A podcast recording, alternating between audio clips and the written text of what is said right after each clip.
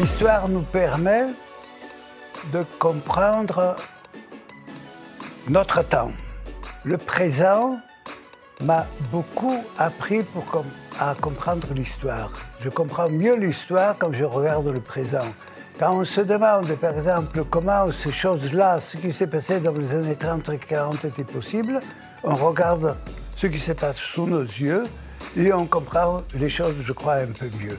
Mais l'histoire, il est difficile vraiment de se mesurer au présent sans bien connaître et bien comprendre l'histoire.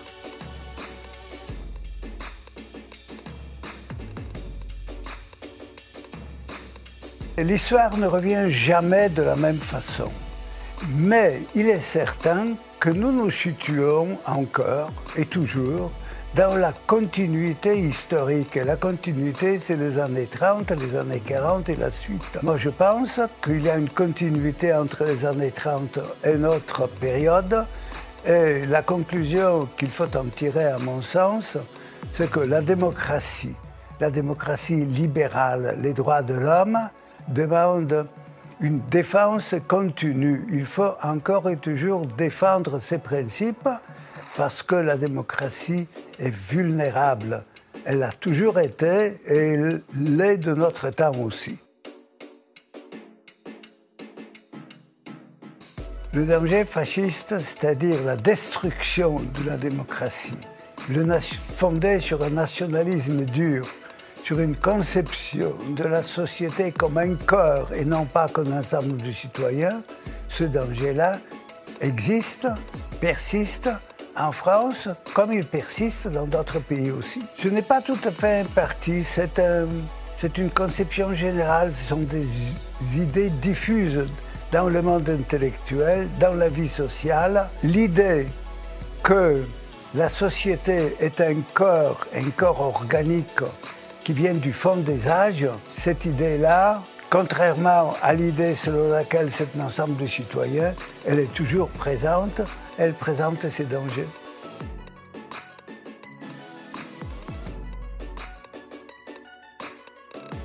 Je l'ai dit parce que suffisamment je regarde les choses dans leur continuité. Ce n'est pas un opportunisme. Aujourd'hui, les néo-nazis font partie de la coalition gouvernementale que présente, que conduit euh, le Premier ministre aux, élections qui viennent. Un nationalisme exacerbé, un racisme dur, difficile à avaler pour beaucoup de gens, pour beaucoup de gens comme moi, difficile à avaler que nous sommes arrivés là.